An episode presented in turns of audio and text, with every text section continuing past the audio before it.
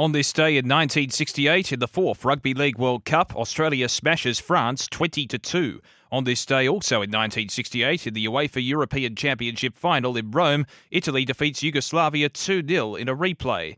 And on this day in nineteen seventy-nine, it was Chris Evert who claimed the French Open women's singles title, defeating Wendy Turnbull in the final six two, six love.